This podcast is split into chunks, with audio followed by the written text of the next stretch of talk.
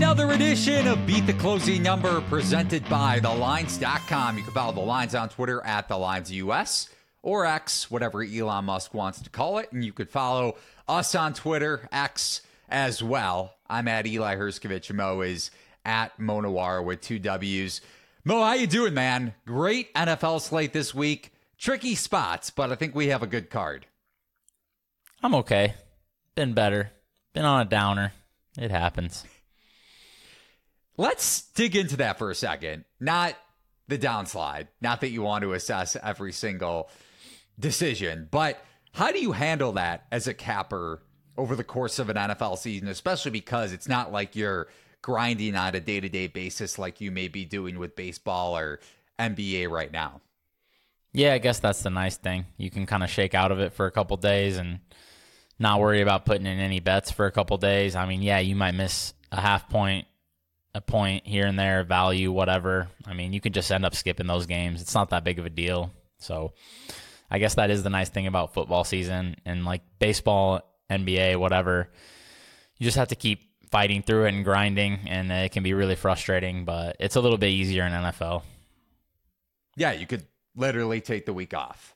We're going to discuss four games on the NFL Week 11 slate Bears, Lions, Bucks, 49ers, Rams, Seahawks, and Bills, Jets. And then Zac Jackson of The Athletic is going to join us. He covers the Browns and the NFL. So we'll dive into the Deshaun Watson situation the lowest total of the season with Steelers and Browns, a rematch of a crazy Monday night football game that Zac covered in week two. And then some college football along with another NFL game to dig into with Zac. Before we get into it, remember to give the video a thumbs up and ring the bell to get notifications whenever we release. The Lines releases any NFL betting video or NBA, college football, college basketball. Outside Shots podcast is back starting on Friday. We'll be recapping the season that's occurred so far, two weeks into the college basketball year, and national title features, along with looking into the Maui Invitational that tips off on Monday. A bunch of holiday tournaments actually already getting underway. Brett Gibbons, Kelly Ford do a great job with the college football podcast. And obviously, the game next week between Ohio State and Michigan, two of the best teams in college football. So be sure to check that out. You can also subscribe to the podcast on Apple, Spotify, wherever you find your favorite podcast. And if you're planning on betting any NFL Week 11 action, remember first time users with BetMGM Sportsbook can use bonus code The Lines, one word, to get up to $1,500 back in bonus bets if your first bet loses. First game, Mo, Bears and Lions. Voice crack there for me. It's been a voice crack of a season for the Bears. And I'm selling high in Detroit, buying low on Chicago. Maybe not so much a buy low spot with the Bears, but I'll dig into why I kind of see it as one in a second. How do you view this Detroit team on the surface? Just curious your perspective on the Lions, one of the best teams in the NFC, and still have an outside shot at getting that number one seed in the conference come the playoffs. Probably just morphing into kind of the team I thought they would be overall. Just a secondary that I wasn't expecting to get that many stops, and they got pretty much flattened by the Chargers last week. Um, but an offense that I think you can have confidence in. So I would say just overall, kind of a good offense, mediocre defense team that maybe I'm thinking you can bet some overs on. Uh, it's just a team that maybe you don't trust as much in the playoffs just due to the quarterback play, though. But at the same time, you know, the NFC, it unless the 49ers are really clicking on all cylinders, you can't really say anyone's that scary if you buy into what the numbers and the advanced metrics are saying about the Eagles, which is that they're just a very good team and not a dominant one. So, would I be completely stunned if the Lions made the Super Bowl? I don't think I could say I would be. Okay. Well, on the flip side of that, I wouldn't be stunned if the Lions lose this game straight out. Now, I bet the Bears plus nine yesterday on Wednesday as we're recording this on Thursday afternoon. Line is down to seven and a half. I would still play Chicago above the key number of a touchdown. And as you mentioned with this line secondary, obviously losing CJ Gardner Johnson and Emmanuel Moseley, offensively, not much to complain about. Eighth most EPA per play, expected points added in the NFL, but allowing or ranking number 19 in the NFL in dropback success rate allowed. If you think about the quarterbacks that they've allowed over 20 points to, Lamar Jackson, and that was a terrible spot for Jared Goff on the road. Justin Herbert, you mentioned that Chargers game last week. 24 points to Bryce Young of the Panthers, albeit in a blowout, and 20 points to the Packers. And despite leading that game pretty comfortably at halftime, and even though the Packers made a bit of a push in the second half, still dominating for almost four quarters, full game. So Bears getting Justin Fields back, or seemingly getting Fields back from that dislocated thumb. And Fields ranks below average, bottom 10 actually, when you look at some of the metrics like adjusted EPA per play and drop back success rate. But his turnover worthy play rate is 4.2 percentage points lower than Tyson Bagent. And I broke that down in my NFL betting column this week over at thelines.com. Fields also has an above average completion percentage over expected CPOE, and he's going to have the best offensive line that he's ever had in his 10 year, short tenure with the Bears. Bears rank top six in pass block win rate. And you may not think that that's a big variable in this game, but then you factor in that the Lions have the top 10 or a top 10 pressure rate across the league. Both teams play at a pretty slow pace, so I think that kind of favors the dog, especially when you're getting over a touchdown, even though you kind of made the point, generally speaking, that maybe you look to overs with this Lions team just because of how efficient and how many explosive plays this Lions offense can generate. And then also with the Bears defense, they've been much more disruptive since getting Montez Sweat. Not a ton of sacks last week against Carolina, or actually, they may have had three. Maybe the week before they didn't have a ton of sacks, but almost 10 quarterback pressures last week against Carolina. And also, the Bears have the worst turnover differential across the NFL. So maybe getting some positive luck with the notion that the positive addition that Montez Sweat is can provide some playmaking and havoc on that defensive line. So I really like the Bears getting over a touchdown again, more so selling high on Detroit here. What do you make of this game, Mo, and the line? Uh, yeah, you got a good number, so I guess you can be happy. I personally would lean a little more the other way. Uh, I'm surprised that this line has gotten where it's gotten. Um, this line is telling us that the Lions are only like six points better than the Bears. That seems kind of crazy. Um, I know that neither one of these teams can basically stop anyone from passing the ball, but like I said when we previously talked about this game, I don't have any idea if the Lions are going to lean into it that much. So we'll see what they decide to do on offense. I don't know. At the the Bears have just a, a team that just kind of feels like they built their team backwards a little bit. You know, they're good at all the wrong parts of football. They stop the run. Their offense is great at running the ball. Um, I've been impressed with their offensive line in recent weeks. I think they're doing a great job blocking. Um, they're going to have to in this spot because I think that's probably my biggest concern on their end, aside from maybe the secondary, is just the sack issues. Justin Fields has always been a high sack quarterback, and how the Bears do creating pockets for Fields is probably going to be big. Just the way that he takes the sacks, I don't know, man. This is just one of those spots where you may be able to overcome it against you know, the opposition, the source of opposition they've been playing against, which their schedule has been pretty much laughable. But against the Lions, I mean, they are not going to really be able to get behind the eight ball here and put him in obvious passing situations, I don't think. So I just expect them to create a few negative plays on the Lions defense. And I'm guessing it's going to be enough to win this game. And I, I, don't know. I don't trust their secondary though, so it's hard for me to lay a big number. I would feel pretty good teasing the Lions, but that's about it. You mentioned secondary play, maybe less so with the Bears.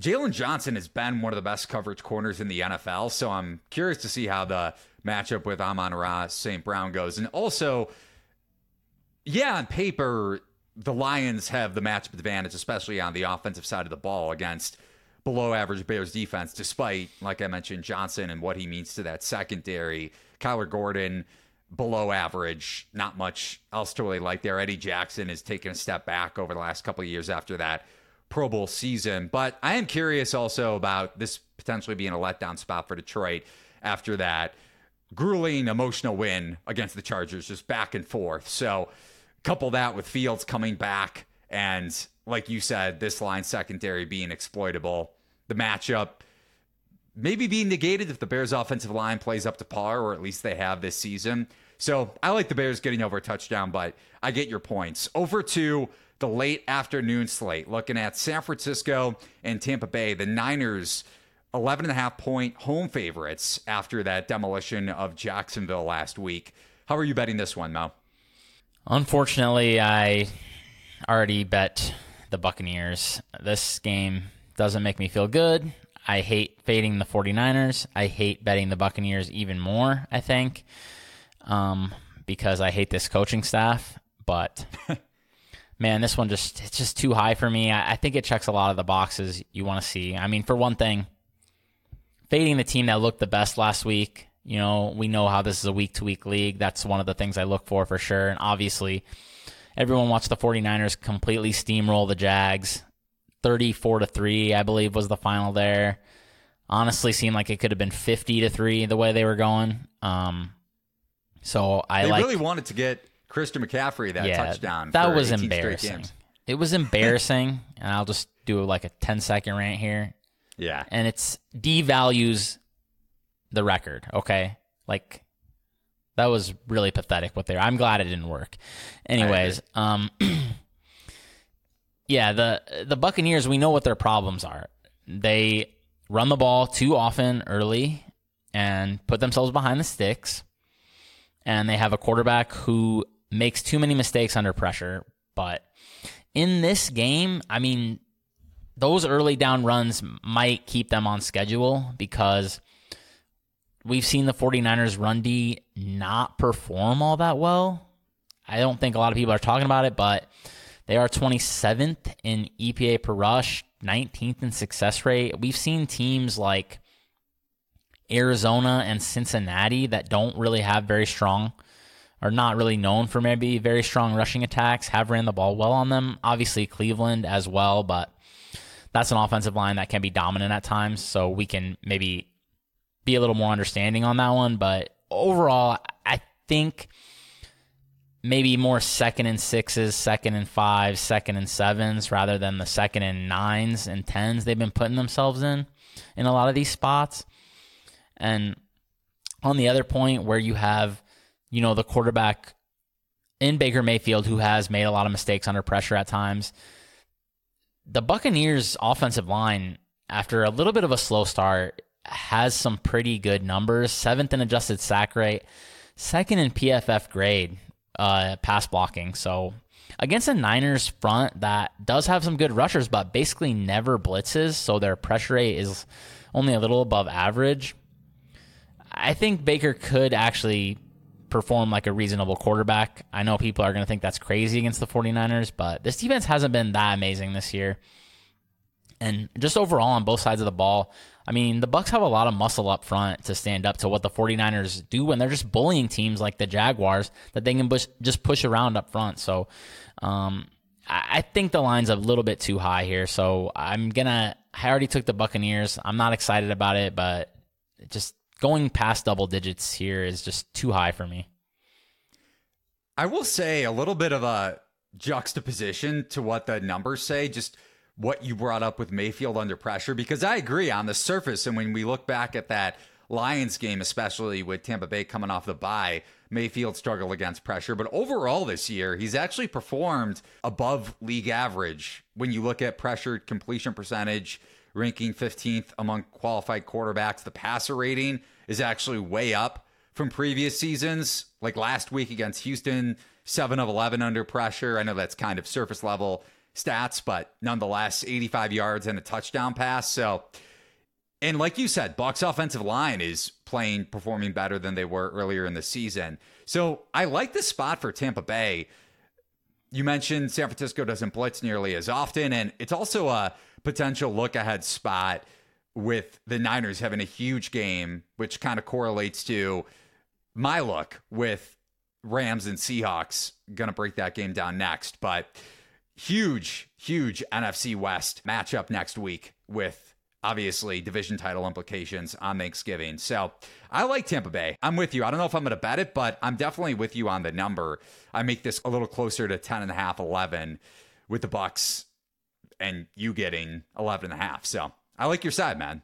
Yeah, they do have a big game coming up as well. So, I mean, on the other side, you do have Tampa Bay with a long trip here. So maybe that works against them a little bit, but you know, 49ers not known as a tough place to play really, so uh, hopefully they can just play their normal game. I, I honestly have been pretty impressed when I've watched Baker Mayfield in several games. I know there's been some frustrating ones where he just like won't pull the trigger and is taking some bad sacks, but when he is getting rid of the ball, he has fit into some tight windows at times this year. And he's honestly been let down by his pass catchers in several spots. I mean, everybody knows about the big Mike Evans drops in multiple multiple big plays, but I think there's been even other other players dropping multiple passes, and I, I thought he's actually played pretty well. On to Rams and Seahawks. This line at a pick 'em at some books. It was as high as two and a half earlier in the week, but that was early Monday before the news came out that Matt Stafford was going to return this week off of the sprained ligament in his right thumb on his throwing hand. So there are some Rams plus one still available. I got LA at plus one. I would bet this up to minus one. I honestly wouldn't be surprised if the Rams closed as a favorite here. And to the point that I brought up with the big matchup between the Seahawks and the 49ers next week, not only do I think this is a look ahead spot for Seattle, and you may say Seattle isn't going to take LA lightly just because they lost to the Rams in week one, but the Rams are coming off the bye. You're getting Stafford seemingly healthy or healthier. And Stafford has performed really well against cover three coverage, especially uh, against the Seahawks. When you look back at week one, 8.8 yards per pass attempt and zone coverage in general. And the Seahawks run the most zone coverage in the league. And that goes back to historically and traditionally with Pete Carroll manning the Seahawks defense. So I think you do see positive aggression for the Rams offense. The Rams over their last two games in that blowout loss to Dallas and whatever that game was against the Packers, combining over those two weeks to rank number 26 across the NFL in EPA per play. You also look back at the week one game. The Rams didn't have Cooper Kupp on the field, and Kupp has destroyed cover three coverage in his career 30%, over a 30% target share, and over a 30% targets or target per route run versus cover three looks since 2021. So even with Seattle's defense improving, at least going back to last year in the secondary with Devon Witherspoon, the rookie cornerback from Illinois, I think he ranks 12th in Pro Football Focus among coverage corners this year, but Seattle's secondary has still struggled overall. They've allowed an above average EPA per dropback and dropback success rate. And I mentioned this last week in comparison to the Steelers. Both of those teams between Seattle and Pittsburgh have the widest gap in plays per game on offense and defense. Seattle with just under less than nine plays per game on offense. So Seattle's defense is worn down, and that was a grinded out game against the Commanders last week that came down to the wire. One of six games that ended in a game winning field goal. Seattle didn't cover the number. I got a little bit fortunate with Washington scoring a touchdown in the final two minutes. I was on the Commanders plus six and a half. But Geno Smith, too. I brought this up with my Seahawks and Commanders handicap last week. Still below league average, ranking 13th in, or 13th lowest, I should say, adjusted EPA per play among qualified quarterbacks this year. So, rest advantage on the side of the Rams. You're getting Stafford back. Much higher ceiling on offense. I love the matchup with Stafford and Kupp against this cover three scheme. Obviously, not a fan of the Rams defense. They rank below league average in adjusted EPA per play allowed and dropback success rate themselves. But the situational spot definitely favors the Rams. So I like them in what is essentially a de facto pick 'em against Seattle. What do you make of this game, Mo? Um, I think the line is pretty fair. Uh, I think the Seahawks are pretty clearly a better team than the Rams. Um, but alongside kind of what you were saying, I do wonder about this over uh, 46 and a half. You got two teams that can really pass the ball to pretty solid collections of weapons against secondaries that you know you have a mediocre one i guess maybe for seattle although maybe there is some talent should be good but really like you said hasn't been performing that great and the rams have an atrocious secondary uh, so these two teams playing indoors i think we could see a lot of points in this one every time i'm looking at these rams games i'm just thinking of what is going to happen when matt stafford drops back because I've talked about it before. If the opposing team can get a pass rush on him and make him move, he's pretty terrible at this point. Um, but can they protect him in this spot against Seattle? I would lean yes against this mediocre Seattle pass rush. So I think both teams should be able to score here. And the line, I think, is probably about where it should be. But like you said, a lot of sharp action on the Rams, it looks like, all week. Um, they've been getting hit pretty good. I, I, think this opened maybe as high as three in some spots. So, uh, market definitely a big fan of Matt Stafford coming back. So uh, we'll see how this one goes, but I I am definitely expecting some points here. And to your point about the Seahawks pressure rate, it's gotten better since they acquired Leonard Williams from the Giants. But yeah, it's not like this is an elite defensive line. And we've seen what happens when Stafford goes up against that, like against Dallas in week eight, Pittsburgh the previous week, although Rams probably should have at least had a chance to get the ball back. A pretty bad call on that fourth and one that gave Pittsburgh the first down and essentially ended the game. So, fourth of four games that we're going to handicap here, Mo, we've already touched on three Bears Lions, Bucks 49ers, and Rams Seahawks. And if you missed any of our bets in real time, be sure to check those out in the Lines Discord channel. The link is over at thelines.com in the top right hand corner. And despite me mentioning Mo's up and down stretch over the last few weeks. We're having a really good season And I beat the closing number here 25 and 12 with spreads and totals. So if you've been watching and listening to the show, you've definitely been having a profitable NFL season. And Mo, the fourth game that we're going to discuss Bills and Jets. Buffalo firing Ken Dorsey earlier in the week, offensive coordinator, after losing on Monday Night Football because they had 12 men on the field after the Broncos and Lutz missed the field goal at first. That 12th man was Damar Hamlin, ironically. And now Buffalo is a touchdown favorite at home against the utterly terrible Zach Wilson led New York Jets. So, how are you betting this one? Sorry, I hit my computer. Oh, no worries. What's going on, Zac? Yeah, we'll we'll get to you in a second. Mo's just wrapping up. Bills Jets. Unfortunately, again, I am, as my buddy said when we were talking about this game, putting my clown suit back on and betting the Buffalo Bills.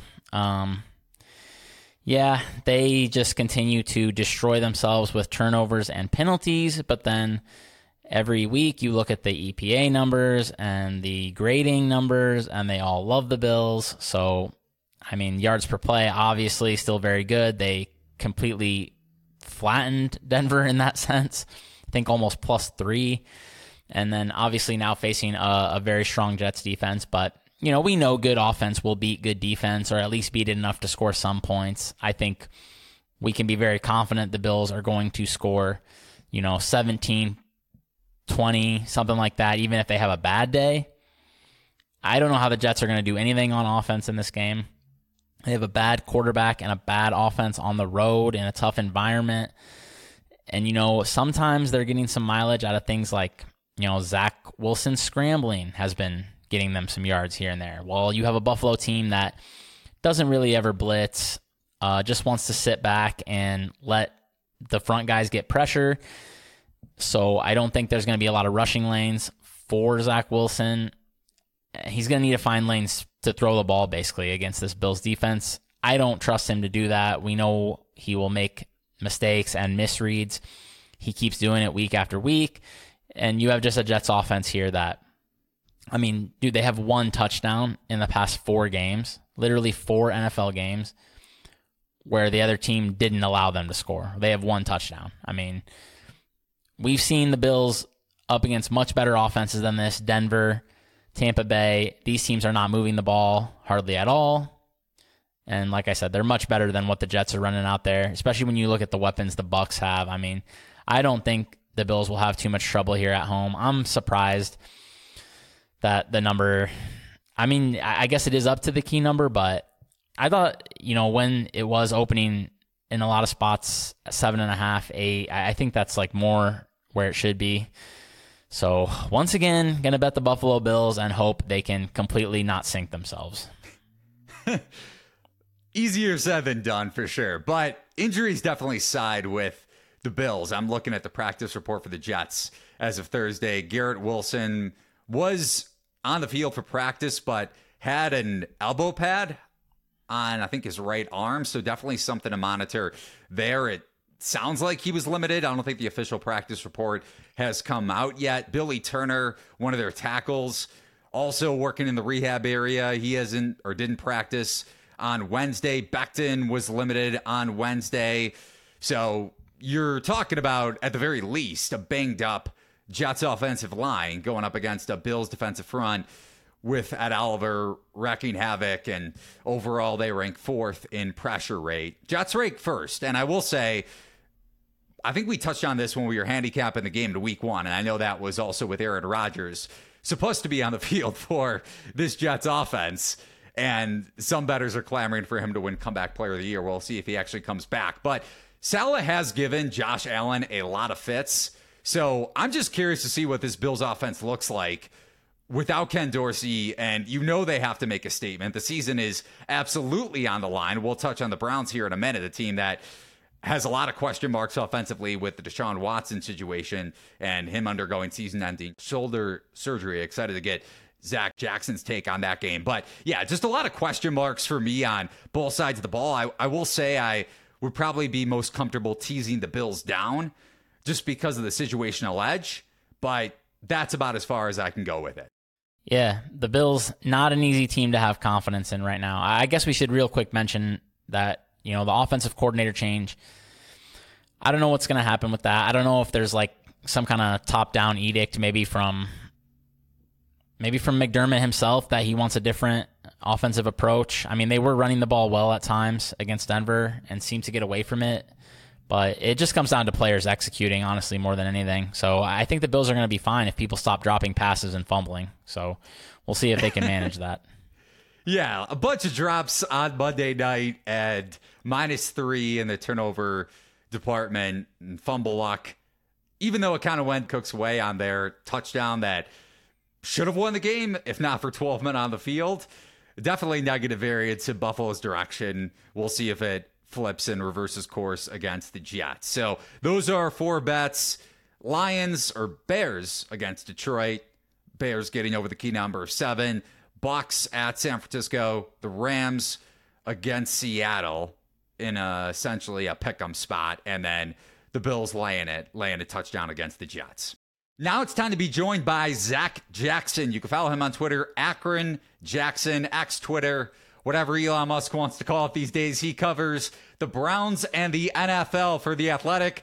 Zac, it's been a crazy week for you, not only with this Deshaun Watson situation, but also a little bit of college football work that you do and the whole Jim Harbaugh scandal, cheating allegations, him potentially may or may not be coaching this weekend ahead of the game next week with Ohio State and Michigan. So a lot of excitement going on in your profession for sure. Yeah, you know, we do the uh, it's Midwest based, just a, a, picks column, and so we pick the action games and we talk about Michigan, Ohio State, and all of that. So that's my only extent there. Thank goodness, right? um, you know, with that, but I am going to Ohio State, Minnesota on Saturday. Um, my brother in law is the level of just dedicated fan. He's a season ticket holder for Ohio State. He lives in Phoenix. So he doesn't get to actually go to many. So we're going to go. So I'm going to be on Marvin Harrison to score two touchdowns uh, because I'm already on Marvin Harrison to win the Heisman, right? So you might as well keep doubling down. Um, but it's going to get cold here, and we'll see. And then next week's going to be really fun with Ohio State, Michigan, because I don't trust Ohio State's quarterback play, but I, I do think they can win that game. I want to ask you, and we could start off with college football, then get back to the NFL since we're already on it. The Heisman conversation is wide open to an extent. Bo Nix is the favorite pretty much across the board at around minus 110. Then Penix of Washington. Daniels has made a strong push as well at around plus 350. And then Marvin Harrison Jr., you mentioned, at around plus 550, plus 600. So any more depth to maybe it was more of just a sprinkle on Harrison at the beginning of the year? I'm not sure when you placed the bet, but any thoughts on the Heisman race right now? You know, I'm a little surprised that Nix is is the favorite. I, I really am, uh, and I think people are assuming that they're going to beat Oregon State and then beat Washington or whoever it will end up being in the rematch, right? And I don't hate that assumption. Um, I just it surprises me. Like I think Marvin is the best player, and I understand it's a quarterback award and, and all of that. I think Marvin's the best player, and I think Michael Penix and he showed it again last week in the big moments when everybody is watching. He's he's been awesome. Not on every throw, but when they're on, they're on, right? And that offense is fun and he beat Bo Nix the first time. Can he do it a second time? Will there be a second time? You know, that's all to be uh, sorted out, right? So um, that does surprise me a little bit. Now it is a total sprinkle from a couple of months ago. It's it's nothing huge. It's not when my friend had Joe Burrow 100 to 1 um, five years ago, right? So it's not that I'm sweating it. I'm just saying if I'm going to be in Columbus anyway and it's going to be like 30 degrees colder than I like it to be, then I'm going to uh, sort of double down with a Marvin to score at least two touchdowns. Yeah, I don't blame you. I guess it provides you with a little little heat if you're sweating something during the game. I definitely hear you there. And also looking at the two games with Ohio State, Minnesota, and Michigan and Maryland. Like I mentioned, we don't know if Harbaugh is going to be coaching for Michigan. That hearing taking place. I think it just came out that he's not. Actually. Okay, like, so we well, got some breaking right, news right there. Accepted his three game suspension. So he won't be coaching against Ohio State for the game either next week. So, what's your perception on that, Zac? And then, like I alluded to from the get go, how are you betting the two games ahead of the game next week?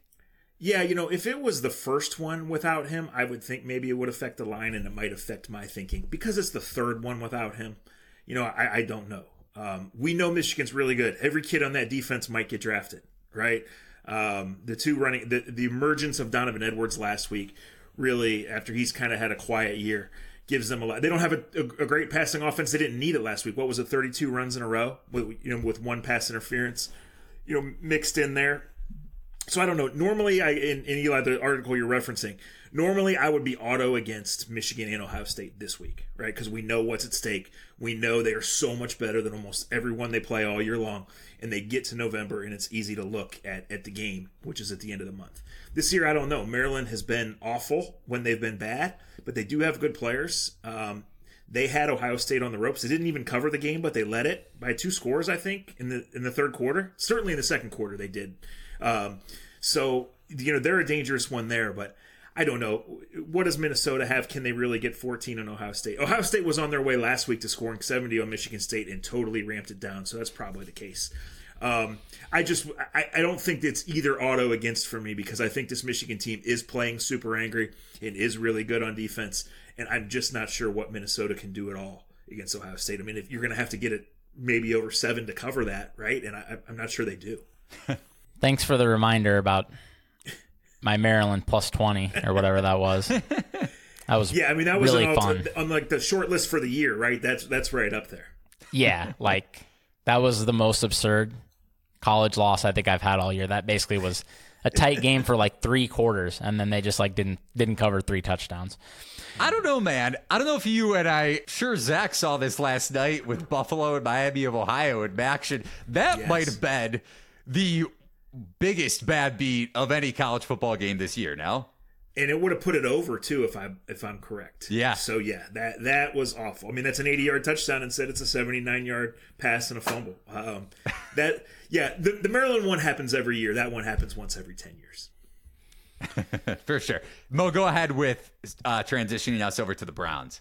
Yeah, we better we better talk about pro football and not college bad beats anymore. Um, really surprising situation, I think, for a lot of people this week with Deshaun Watson going down. Not necessarily that he did go down because he's been having a tough, tough time, tough time staying healthy, but just the way they pretty quickly announced that Dorian Thompson Robinson is going to be the quarterback when I guess they really didn't have any reason not to put PJ Walker. And you would think after he did an acceptable job, I think, piloting the team and, and DTR pretty much fell flat on his face when uh, they did try to put him in there. So, uh, what did you make of that situation? Like, uh, what did it surprise you at all? Yeah, mildly. Um, I would couch what you said and what I'm about to say by saying there's no such thing as outrageous with these Browns, right? Like, or, or overly surprising. But the simple answer to why not PJ Walker is six turnovers in his last two games. Like, he just was not taking care of the ball. They did not do right by Dorian Thompson Robinson with the odd circumstances of his first start and then the game plan and all of that. They fed him to the Wolves, and the Wolves, the Ravens in this case, just destroyed him. So, um, because they have to look at the future to an extent, I'm not surprised. Because they feel like he will take a little bit better care of the ball, um, I'm not that surprised. But, you know, this is a rookie, guys, that has one game on his resume. It was as awful as can be. He hasn't been seen except for one pass since then. And you have to wonder, A, where his confidence is, and B, where his arm is if they do need him to make some throws to beat the Steelers. So, um, I only get to see the very beginning of practice when they're going through the motions and the individual drills. But I can guarantee you that what goes on in those practices after we leave, everything is built around winning this game 13 to 10 or 10 to 3, something like that, right?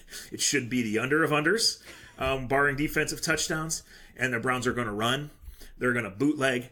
Uh, when they do throw, he's going to have two reads right? And read two and a half or three is throw it away or take the sack. They just don't want him to turn it over. So it's going to be cold, but it's not going to be one of these wild Cleveland weather games.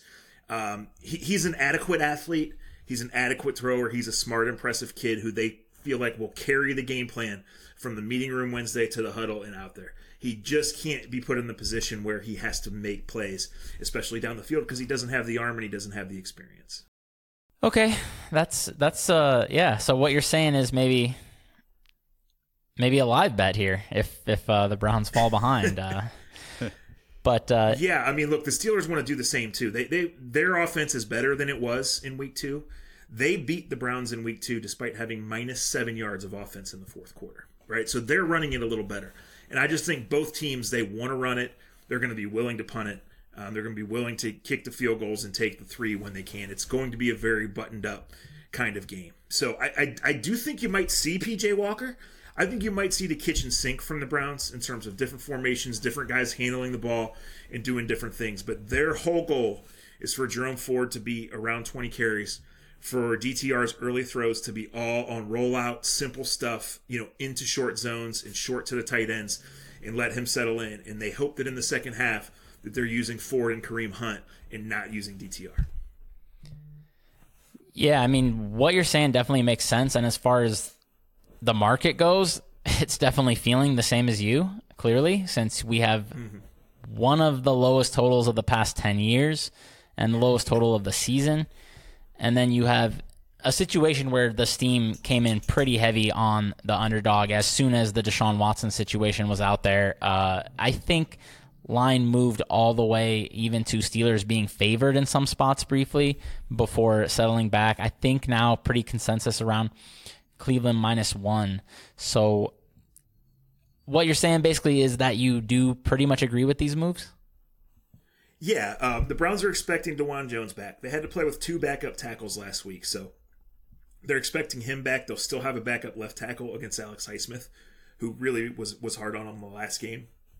They're going to have everybody on defense except Juan Thornhill, who has been solid but has not been a super impact guy. Um, you know, I think 38 and a half or 38 where they posted the total was probably too high before the Watson news, honestly. So I am zero bit surprised to see it drop down under 33.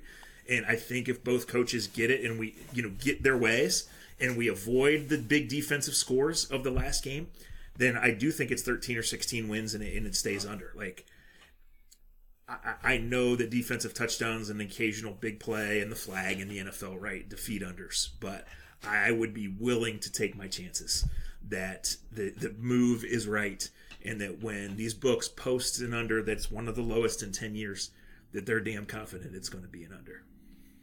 Yeah, and you look at Pittsburgh, you mentioned their yardage output at the fourth quarter of that week 2 game. Crazy game and definitely hurt Mo's bet on Cleveland to allow the fewest points per game. I think he had that future. that defense is obviously playing really well, one of the best. Yeah defenses in the NFL. But you look at the Steelers' point differential, and yardage output overall this season. The first team in NFL history to go six and three despite getting outgained in every single game this season. And right now, Pittsburgh is in the five seed spot in the AFC playoff picture.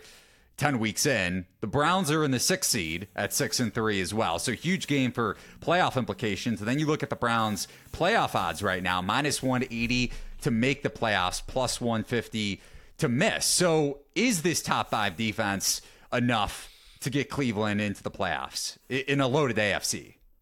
It is. And it absolutely is. But 180 seems awfully rich, right? Because um, the defense is the real deal and but they've gone Eli from where they're either going to be favored the rest of the way or every game's going to be a toss up to looking at playing DTR or PJ Walker. Road games against Jacksonville, who's going to need the game, right? Even this one, they went from over a field goal favorite to basically a, a toss up game. We don't know how DTR is going to respond. And Mo, to your point with with the surprise on this, like, you know, DTR might be the best option, but we don't have any proof of that, right? So, um, in the big picture, the Browns are in trouble with Watson's injury and contract and all of that thing, and with trying to win, generate enough offense over the course of the year. Do I think they can win this week? Yes. Do I think the defense can drag them to 10 wins and have them in the playoffs? But minus 180, that seems really mispriced to me because you just don't know. And, and the drop off has been significant um, from from Watson, who's been up and down, to the other guys. One DTR appearance was not good. Um, I'm not stunned that they if they do make the playoffs, but I could not lay 180. No way. I I, I saw 190. I hear 180. I, I think that's that's that's 40 cents too high at least. Well, that's that's great news for some some friends of mine. They they smashed uh, immediately after the injury news. I had a couple people I know hit plus 250 to to miss. So they got good good value there. And uh, yeah, switching to another team that's on the playoff brink, the Buffalo Bills. I'm beating my head against the wall betting the Buffalo Bills again. so, uh, do you have any thoughts on this pretty critical matchup with the Jets? Another one that has a very low total and is expected to see the defenses doing most of the heavy lifting in this one. You know, I don't think any sane person thinks it was Ken Dorsey's fault, right? But I am a believer in, in teams getting a bounce out of that kind of change and, and teams, you know, needing that wake up call. And the Jets just don't score. They just they what did you say? One touchdown in a month, right? Um, averaging less than one touchdown a game for the year. They just don't score. Buffalo's going to score. I, I respect the heck out of the Jets defense, and they come to Cleveland for a Thursday night game on December 28th. It's going to be like 11 degrees, and and there won't be 11 total points scored, right? But I think this week in a revenge spot for the Bills, like I am much more apt, guys, when I sit down early in the week for the column, you so generously referenced Eli, I am much more apt to look at the MAC and look at the Saturday games, you know, and, and then outside of a strong Browns feeling, I don't see a ton of NFL. But man, when I just saw only a touchdown on the Bills give to me, I think they're going to win by 17. So you're going to be sweating it out with Josh Allen and sweating some Ohio State, Minnesota on Saturday along with being in the cold in between those two games for Browns and Steelers covering a low scoring game and then some, most likely. God bless you, man. And I'm sure you enjoy what you do, obviously. And a heck of a year covering this Browns team. He is Zac Jackson at Akron Jackson on X Twitter, covering the Browns and the NFL for the Athletic. Really appreciate the time, Zac, and really fun conversation for sure. Well, I'm going to keep myself warm, Eli, because uh, Ball State is going to beat Kent State early in the day. There's only two more chances to bet against this Kent State team. So I'm going to take that winner. I'm going to spend it on drinks in Ohio Stadium. I got to ride home. And then we'll show up Sunday and, and see what comes. But I'm expecting 13 10 either way. I give you a lot of credit, man. For somebody who covers a team, you definitely sound more degenerate than the average columnist. So I respect your college football love and NFL discussion, handicapping all these games, man. Really appreciate you coming on Beat the Closing Number today. Thanks, guys. He is Zac Jackson. And Mo, any last words before we get out of here?